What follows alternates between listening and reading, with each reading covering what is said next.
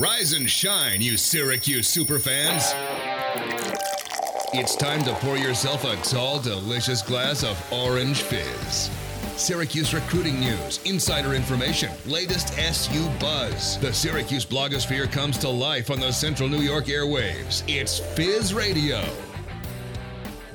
It's Fizz Radio. It's Matt Bonaparte and Jaron May back with you for once again another episode. We're going to talk some football, some five star review, get to our fictional Fizz and our Fizz feedback. But Jaron, first, we start with a tweet from Jon Rothstein, the basketball insider himself. The tweet reads multiple mid-major programs are opting not to play guarantee games against high major programs because it gives power conference teams a quote free evaluation of future players who could move up via the transfer portal. The level of separation has never been greater, Rothstein says. Jaron, what do you think about that? That's kind of crazy, Matt. That is this is uh this is getting to a ridiculous amount of, you know, uh difference in college basketball because I am a, a, staunch opponent of this the, the, new transfer rules. I just don't think that they are good for the sport. I do not think that they will help the sport in any way. Sure, I'm all in on player empowerment and making sure the players uh, can do what they would like to do, and I think that they should be you know name, image, likeness. But that's a whole nother conversation. But when the transfer portal is now impacting games, I think that really uh, that really changes the landscape of college basketball and at least in my opinion for the worse, not for the better. Yeah, this comes back to the new rule in which players are allowed to transfer to new programs and play immediately. Usually it wasn't like that. You'd have to sit out a year to gain eligibility to play for that program. No longer the case. Now you can just transfer wherever you like. It's a lot like free agency in pro sports. Jaron, I know you've taken an opinion on this. You wrote a piece about it on our website at orangefizz.net. Yeah, I mean, especially now that it is creeping into scheduling and, and mid-major programs not wanting to play against big teams like Syracuse, like a Kentucky or a Duke or something like that. I think this is definitely getting to a point where it's detrimental for the sport. I wasn't on that side to begin with. I really liked that players were given the option to play wherever they wanted. If they wanted to get out of a program, they could. But now, in the case where they can leave wherever they want and um, play immediately, teams are getting a little bit protective. Those mid-major programs rely on players like Ja, uh, ja Morant at Murray State. I mean, that's a great example. Do you think that a transfer would have come for him if he wasn't a one and done? I mean, th- that's the kind of thing you're looking at here. I-, I think it's getting to a point where it's very detrimental. Well, Matt, here's the thing. Uh, there is this thing called tape. Like, I yeah, don't understand. Exactly. They could watch it like why why playing against these players uh, doesn't really change anything. Like let's say Ja Morant, let, let, let's run with that. If you are I don't know uh, Coach K and Duke plays Murray State. And you see Ja Morant, and Coach K is like, wow, I really want that player on my team. You think that that one game is going to be the difference? I'm pretty sure Coach K, Boeheim, any other there is a plethora of coaches out there, and even not even the big names. Uh, you can go to any school.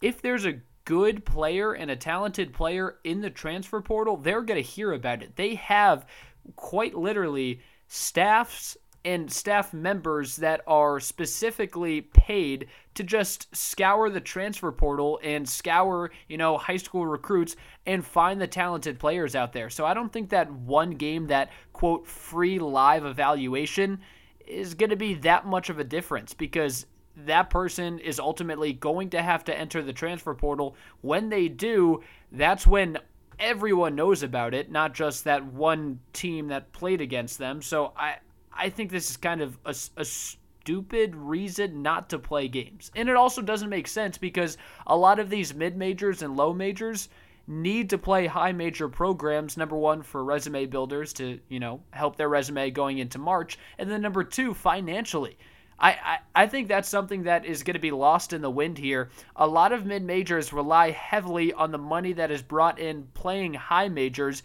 because, you know, they get paid to play those games. I don't think Colgate and Niagara and Northeastern are too happy coming to Syracuse and get their doors blown off. However, they do it because number one, it's a chance for a resume builder, And if you don't win it, then hey, you get a couple hundred thousand dollars to be able to play that game. I, I think this kind of ruins college basketball all, all overall.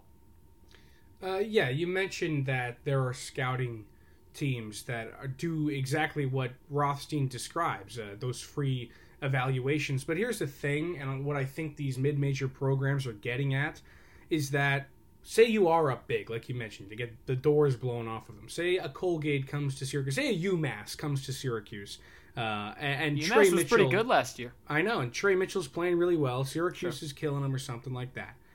Boeheim can throw whatever he wants at that big guy to see in live action and put exactly run him through a kind of drill. You know, he could throw exactly what he wants it to see how he's going to attack a certain uh, scheme, a certain defense, how he's going to play in a certain situation in which you wouldn't really get if you just watched some tape. So that's what I think these teams are getting at is that they can really uh, manipulate whatever player they want in a situation in which they're up big and it doesn't really matter in whatever game. Yes, you mentioned about uh, the money for a lot of these teams, but I guess it doesn't matter that much to them if they're willing to not play these games at all just because they don't want their players to get cherry picked.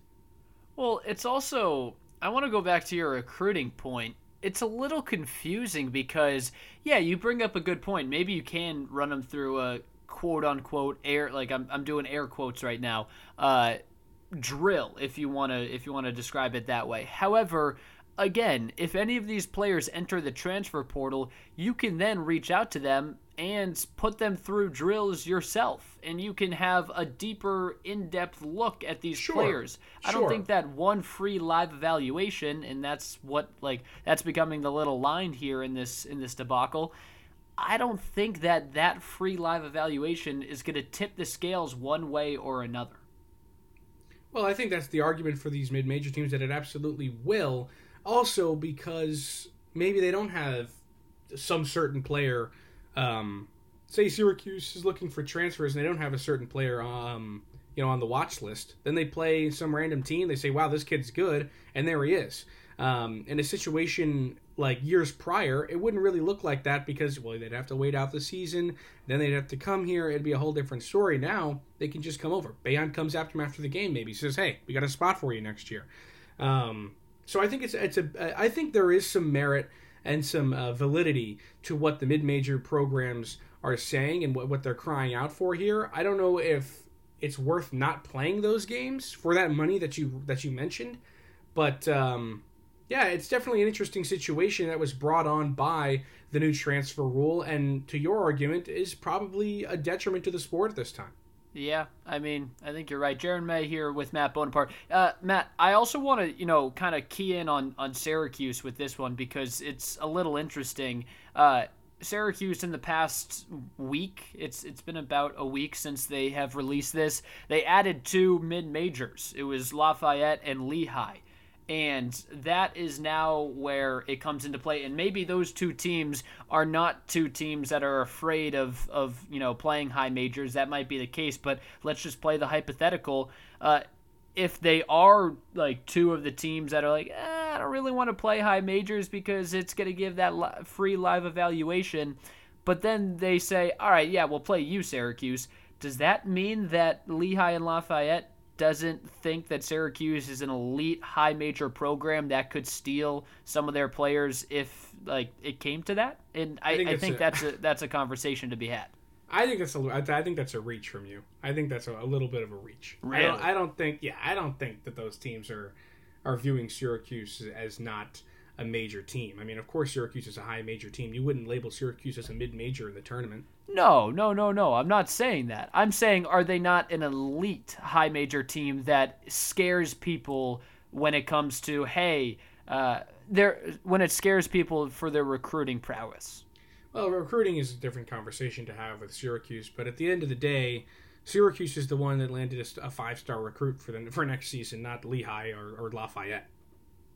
No, I, I understand that. I'm I'm not, I'm not comparing Syracuse yeah, I, I understand. I understand what you're saying, but I don't I don't I think that you're off put. I I I think it is interesting that this comes out right around the same time that Syracuse schedules some mid majors and some mid majors. You know, I don't think they see Syracuse as a threat to steal their players. I don't know. I think you're drawing a little bit of a uh, an off. Uh, just I don't I don't I don't see the correlation between this coming out when Syracuse schedules mid majors. I, I don't I don't think that those teams view Syracuse as anything less um, than a great program. I mean, at the end of the day, Syracuse is is up there with other teams in, ter- in terms of uh, transfers coming in. Syracuse had multiple transfers coming this season that could really make a difference next year.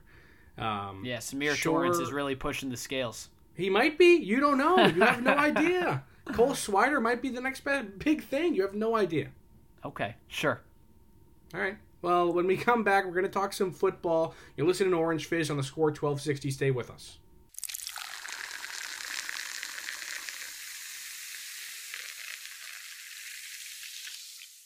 Back here on Fizz Radio, Matt Bonaparte with Jaron May. We just wrapped up talking about college basketball, the landscape changing, and a Jon Rothstein tweet.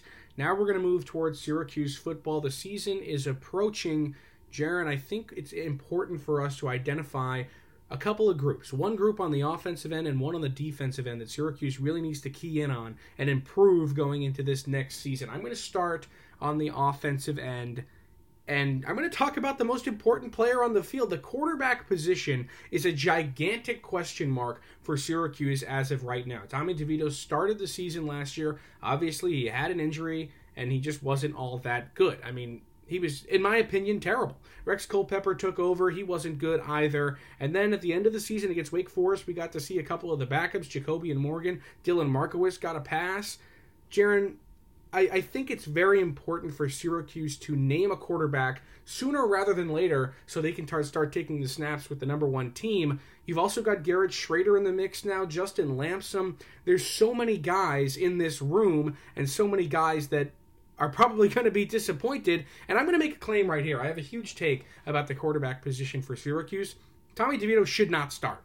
I don't think he's the most talented quarterback in the room. I think that's Garrett Shrader, even though he played wide receiver at Mississippi State before this. I think either JaCobian Morgan or Garrett Shrader should start for Syracuse this season. I think Tommy DeVito is a bad quarterback. I don't think he adds anything to this offense. I really don't think he's all that good. I think Syracuse should go forward with another guy. I know that's Dino's guy, but we've learned that Dino's guy is not very good. Jaron, do you have any kind of rebuttal for me? Well, a couple things. Uh, one, I agree that you know Tommy, the the narrative that Tommy is Dino's guy and that's why he should play needs to be thrown out the window because he was Dino's guy last year and he sucked. He was Dino's guy the year before and he was not good. Uh, there are, and you can look at the stats. He holds the ball too often he makes bad reads and throws it away or throws it into, you know, double coverage or can't find the safety or can't read the defense pre-snap. There are plenty of examples out there that he's not a smart quarterback. Yeah, he has one heck of an arm. No one is taking that away from him. He's a big dude, he's strong, but he gets sacked because he holds it too often and he can't read a defense. So, the whole narrative that Tommy DeVito should start because he's the golden child child of Dino Babers, you know, recruiting when it first started here at Syracuse, that is, uh, in my opinion, like out the window. Don't even talk about that. However, I disagree with your take that Syracuse needs to name the starting quarterback ASAP. I think Iron. I didn't say ASAP. I just said sooner rather than later. Yeah, so that means ASAP. No, it doesn't. I mean, that doesn't mean ASAP at potato, all. Potato, potato. No, not at all. It's not the same thing in remotely.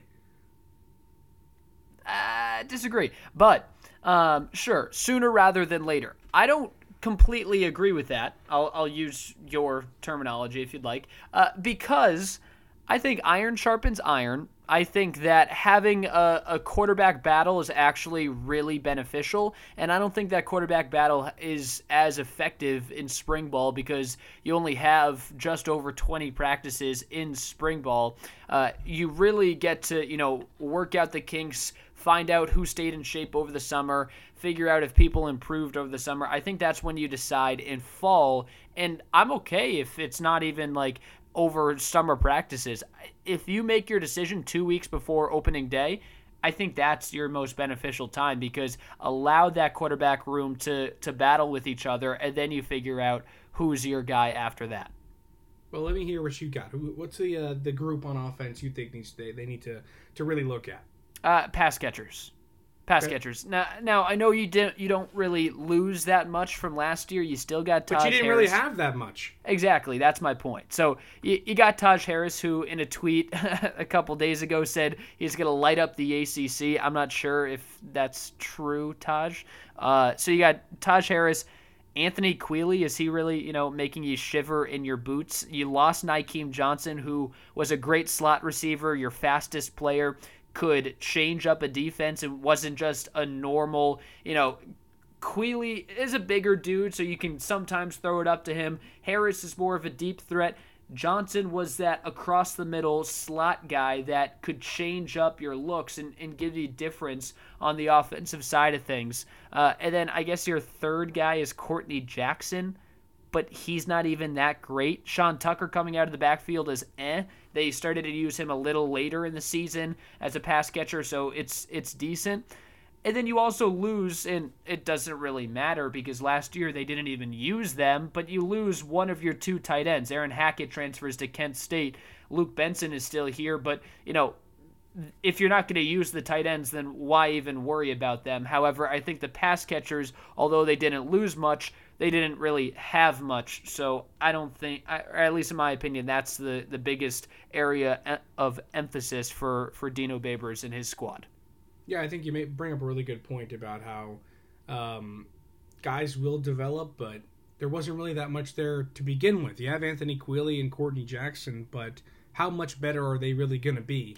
So, sure, I agree with you there. How about defense, Jaron? How about you start on the defensive end? I, I think we're gonna have the same one here because I know I know you and I uh, I know how passionate you are about this. Even though it's not the offensive line, I'm going defensive line. Uh, listen, they have some talented players that I think could be you know a, a, part of a, a really good offensive line or rather defensive line if they work together and kind of live up to at least their size, but.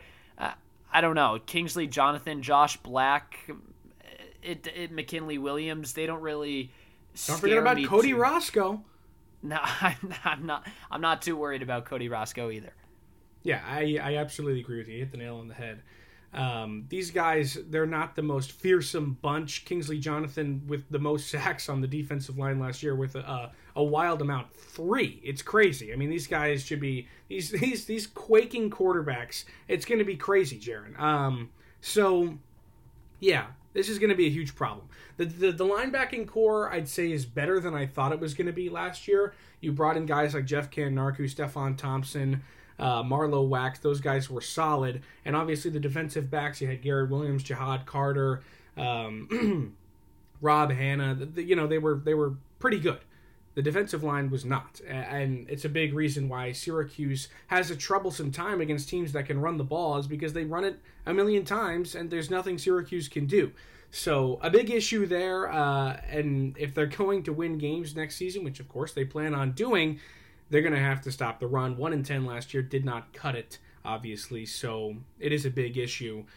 Um, so wait, Matt, th- I want to I want to ask you this. Go uh, ahead if I think we both agree, you know, the rush defense was the worst part of that defense last year. I don't think we're worried about the secondary, even though you lose those three people to the to the draft. Uh, they didn't really play that much last year, and you got a bunch of young talent that can fill those gaps. So rush defense is the big emphasis that I think you and I both agree on.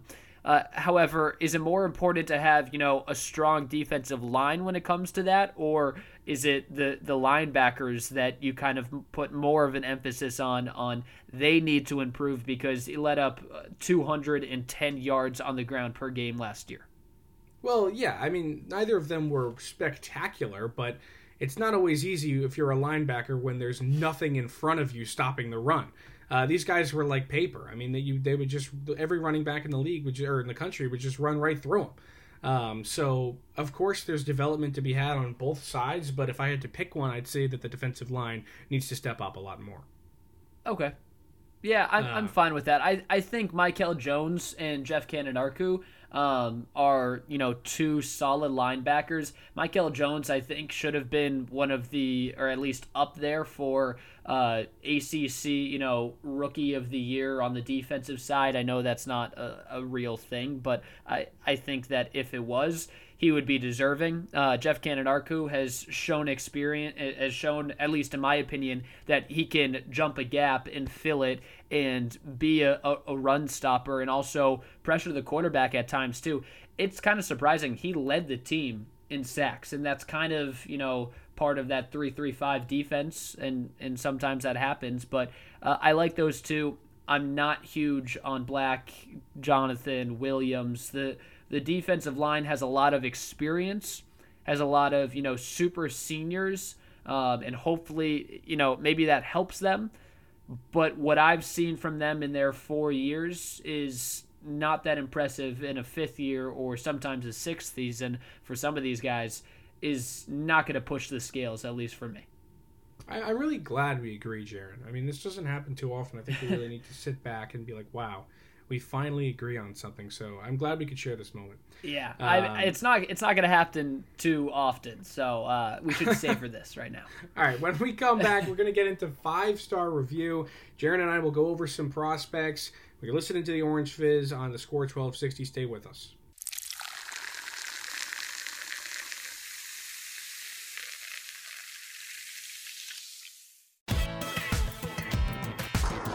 Five star review. Five star ride. I'd like to share with you one of our five star reviews. Hey, five stars.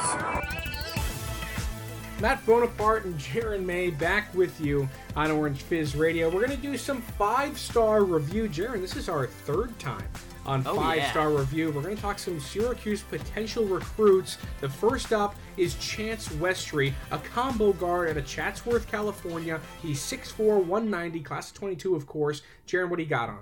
Uh, Syracuse fans might need to get to know his name because there's a very good shot that Westry ends up in the orange. And I think that would be a great addition to Kamari Lands, who is also, you know, a bigger wing player. If you match up Westry with his 6'4 frame, with uh, 190 pounds and then you get him into a college weight program, I think that could be a great one two punch in this class of 2022. Listen, Westry does a lot of things really well. He's a well rounded player. You watch his tape, and he's a he's just he can do everything well and he's there's very few you know spots in his game that you could pick apart and say hey I'm going to attack this or I think there's a weakness here, so the opposing coach is going to do this. It's it's not that it, that that's not really the case for Westry. So uh, I think he's a really enticing recruit. I would not be opposed to to bringing him in at all. He's uh, at least according to 24/7 Sports, he's a top 20 almost five player. He's at 26 nationally on their big board, and and one of the best players coming out of California, which you know is always loaded with talent. So I think he is uh, could be a great addition for Syracuse. And you mentioned that there's a decent chance we'll see Chance Westry on the hill.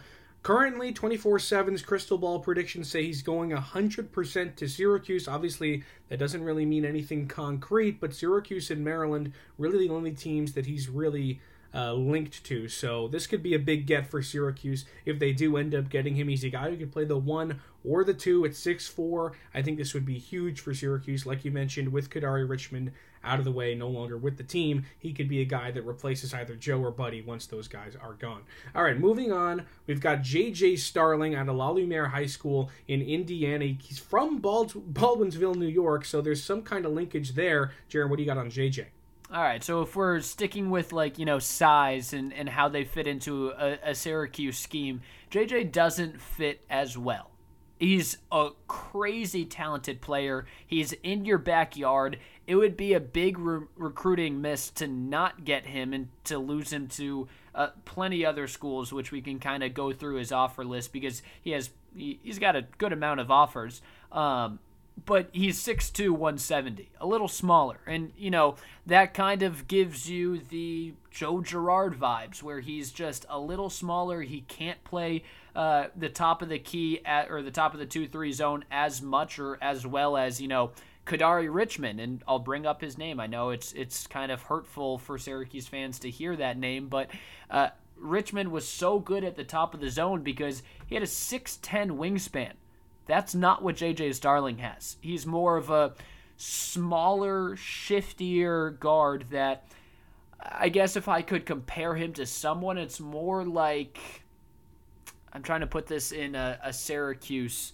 Um, I, I, kind of Dion, but not as strong as Dion. I, I guess. I mean, it's, it's just brutal to bring up Dion. I mean, I thought you meant. excuse me. I thought you meant Dior Johnson. not no, Waiters. No, Neon two very Dion. different people. King. John Gillon, that's the guy. All right, I'll go John, John Gillon, Gillon. I think that's a little better of a comp because Dion was a little uh, stronger. Now, Gillon was also a little thicker. Like, he he had some muscle to him, and, and maybe JJ beefs up. But uh, I think JJ is, you know, he's that shifty guard that can move quickly and, and burst past a defender, but then defensively could be a liability. So that's my take. Yeah, another guy that could really, I think, thrive at Syracuse and become a, a really good player at the top of the zone because he's 6'2, he's 170, he's quick, he can shoot, he's everything that Jim Boeheim wants in a guard. So this is everything um, that uh, could be for Syracuse. Nobody, I mean, anything's a step above Joe Girard when you're looking at a guy who's who's two steps or is two inches taller than him and can probably shoot better than him. All right, on to our last prospect I- of the. can- can I never get one mind, more? never mind. Jaren's got to say something. Hold I on. got one more. I got one more on JJ. Uh, I don't think he's. I, I would like to temper expectations if if I can you know do that for Syracuse. Uh, listen, first off, JJ has he kind of peaked in the rankings a couple months ago and has been on more of a decline because a couple players have bumped up in front of him. I also don't think that Syracuse uh, has too much of a chance to, to grab JJ because even though he's in their backyard, uh, I think there's a couple other offers that might be a little more enticing. He was Syracuse was one of the first couple teams in on him because he's so close, but now Alabama comes into the uh, comes into view and they have an up and coming program that I think would be a great fit for him because they're guard driven and they really know how to develop guards there. Got Maryland, you got Miami, you got Stanford, even Duke is, you know, kind of in on on JJ. So there's plenty of other teams that could, you know, grab JJ as much as I think that it would be helpful for Starling or for Syracuse to to, you know, recruit him. I don't see it actually happening. I don't think it's as much of a, you know, definite as Chance Westry. I agree with you, and I don't think Chance Westry is necessarily a definite, but I do I think, think, it's a that better chance. A better chance, not necessarily a definite. Yeah. Um, JJ Starling, yeah, I agree with you. I was going to mention that as well. Is that there's a lot of offers on him. One of them being Alabama, like you mentioned. I don't know if Syracuse ends up picking him up. But on to our third and final recruit. You've got Quadir Copeland, a six-six combo guard at a at a Gettysburg, Pennsylvania. Jaron, I mean, this is is this not a dream at the top of the zone? Yeah, I, I mean it is. It's six six one eighty five. Why not? Uh, I and I think we're heavily relying on size with these, you know, conversations. but Length. It, it, it makes sense because you're looking for length in the two three zone, and until Jim Boeheim leaves and we figure out if the next if the next coach is going to stick with the two three or not, you got to look at length because that is one of the biggest, uh, you know factors that I think these Syracuse coaches also look at. So we're putting our on our coach hat, uh, and that's what we do. Now I will say, uh, with Copeland, he's transferring for high school right now to IMG Academy, and we know that Syracuse has quite a good relationship with IMG that they like to recruit out of there. You, you talk about Benny Williams, who's now at IMG. You talk about Frank Anselem, who is at IMG. Uh, I think Jesse Edwards was also He at was. IMG. Plenty of guys come out of that high school, which you know has a lot of talent and brings in a lot of great talent themselves. Ultimately, end up at Syracuse. So it's not you know a direct correlation and there's been there have been plenty of IMG players that have gone elsewhere but I think that helps because Syracuse and those IMG coaches have a pretty darn good relationship. And this offer list, like um, JJ Starling's is pretty long as well. And there's plenty of teams in the mix here. Maryland, probably the warmest on him right now. Then you've got Miami, Oregon. Michigan didn't offer him, but they're looking at him as well. Syracuse could really use a guy like this, but I don't know if they're going to get him. A three star, so he's not the biggest recruit in the world. A guy that could probably fit with Syracuse pretty well, um, but not necessarily one Yeah. that is as close as Chance Westry. Yeah, so so what I would say here is like if you don't get Westry or you don't get Starling, then Copeland's a good backup. But Copeland should also not be your number one, ooh, all my eyes are on him type of player. I think, you know, you can get a better player out of JJ Starling Sure. and Chance Westry, but it just depends on if you get them. And if you do get them, I think you're okay from moving on from Copeland. I don't think it's going to be a huge loss if you don't grab him. So I think he's a good backup, and I you, you say that in a way there, uh, not to be you know disrespectful, and it would still be a great recruit if Syracuse brings him in. But I just don't think that he needs to be the all eyes on prize, especially because there's plenty of you know wings and bigs that we're not going to talk about today on on this five star re- uh, review. But there are plenty of other recruits in this class of 2022 that Syracuse is in on and, and should focus on, at least in my opinion, over uh. That'll do it for five star review. When we come back, we'll talk fictional fizz and fizz feedback. Stay with us.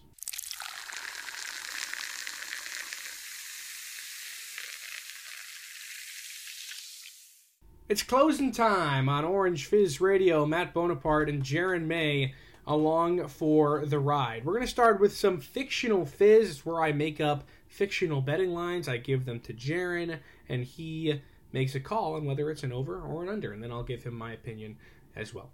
First one, Jaron, are you ready? Uh, yes. Doesn't matter if you're ready, we're starting anyway.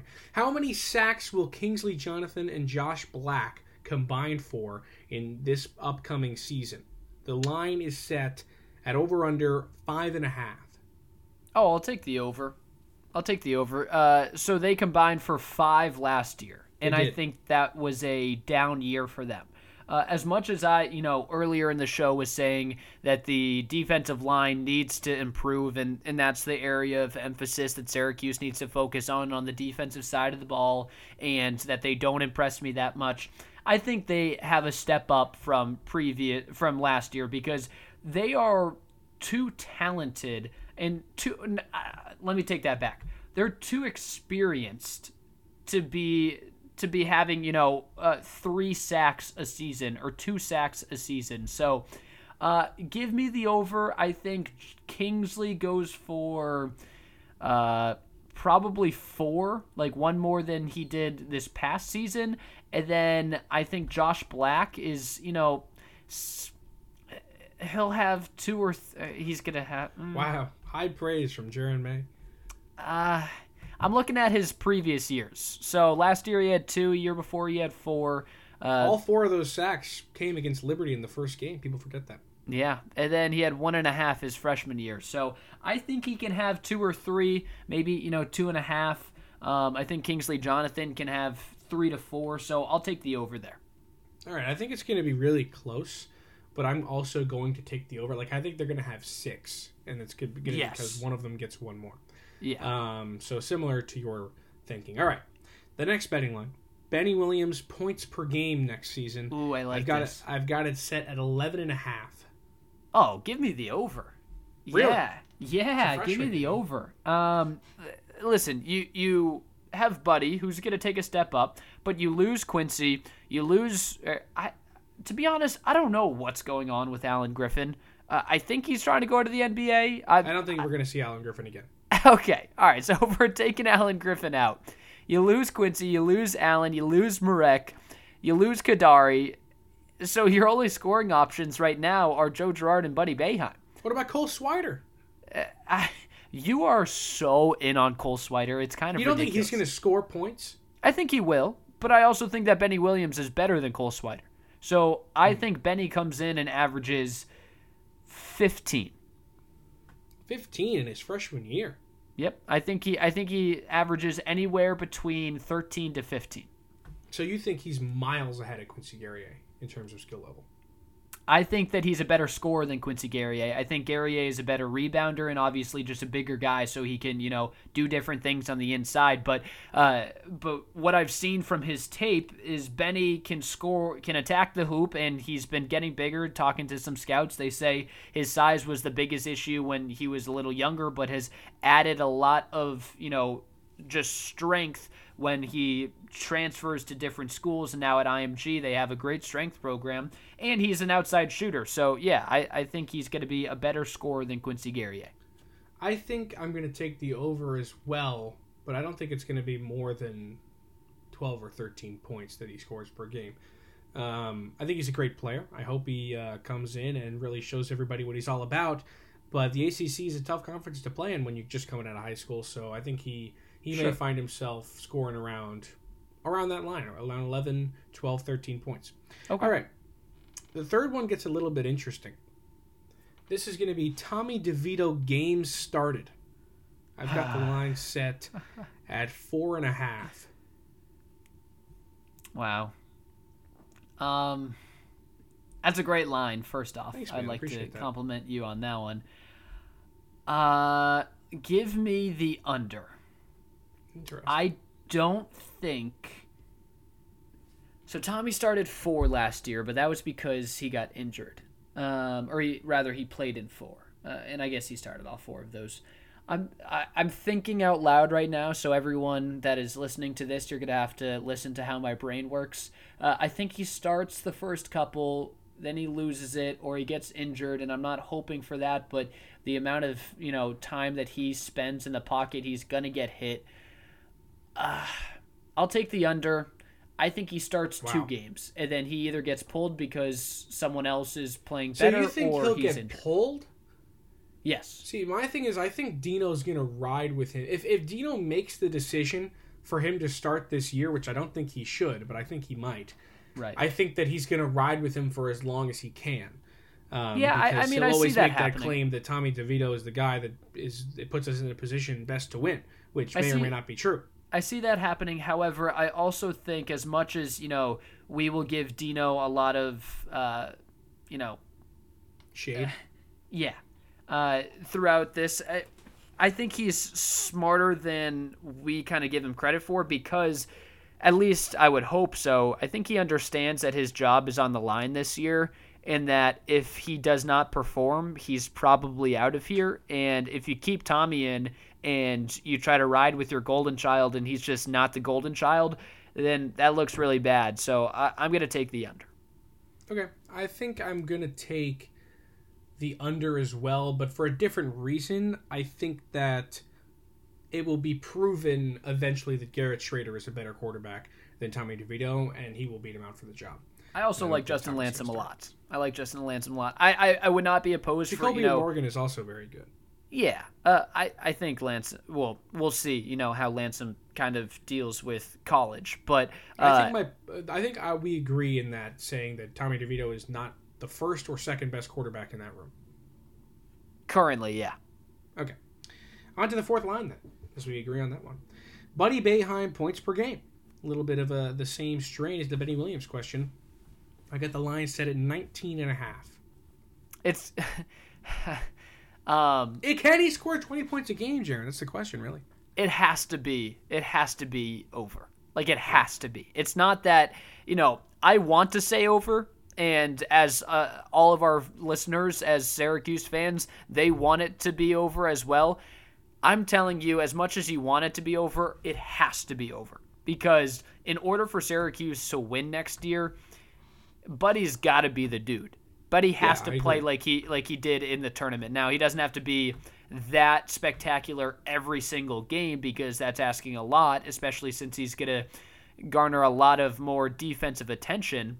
However, he's got to be putting up 20 to 21 points per game, if not a little more. So I'm going to take the over. I think he's, you know, he was taking quite a few shots last season. And I think that he's going to take even more. Um, I see him putting up, you know, 25 to 30 shots per game, and that is averaging out to about 21 points, 22 points. I agree with you saying that if Syracuse is going to win and they're going to be good, he has to put up that amount of points. And, and I think that, you know, there are plenty of voices around the college football or college basketball landscape that are saying Syracuse could be a top 25 team next season. If they're going to be that team, Buddy Boeheim has to come in and be that guy for Syracuse. So I'm going to take the over as well. I think it's going to be around 23 points per game if you want a specific for me. All right, last one. There you go. Syracuse football sacks allowed. This is something I'm very passionate about, Jaron. Yeah. You, Um, as you know, I'm going to set the line at 32 and a half. This past season, they allowed 38. Um, I'll, another good line. I I think they're going to be better. Are they going to be you know seven sacks better, or I guess six sacks better? Uh, I'll say yes. I think it was a lot to do with you know with Tommy DeVito, and if DeVito is not in there, then that takes out that worry. I also think that they are only going to be better because you add Chris Bleich, the uh, the transfer from Florida. You just have more experience, and what I saw out of Matthew Bergeron uh, last year, it, it really impresses me. So, yeah, I'll take the under. I'll take the under. I'll take the under as well. And with that, we move over to Twitter to see our Fizz feedback. We've got plenty of polls out on Twitter. If you want to interact for them next week, they'll be there for you at Orange Fizz on Twitter. First one DraftKings said Syracuse football win total at three for next season. What are you taking? Over three, under three, or exactly three, Jaron? I said exactly three. Um, I, I've looked at the schedule. I don't know where the three wins are going to be. I'm just hoping that they at least get to three. So I'm saying exactly three because not in my right mind can I say over three. And I'm just hoping that it's not under three. I think they take the game against Ohio. They take the game against U Albany, and then it looks a little bleak because I don't think they. I don't know if they're going to be able to win a conference game. Um, but maybe they'll get one. So I'll also say exactly three because I think they take U Albany, they take Ohio, and then hopefully they'll get one more. Um, a couple of comments under there. Stan Breezy says, "Sad day as a Q's fan that this is actually a poll." Yeah, got to get I mean, used to that- it, Stan. That is pretty sad. And, and Dave Tyndall says, if we don't go over 500, I think we need a new coach. That's been the conversation all of last year, and I bet you it'll be the conversation all of this year. All right. Next poll. How many minutes per game does John Bol Ajak play next season? 0 to 5, 6 to 10, 11 to 15, or over 16, Jaron?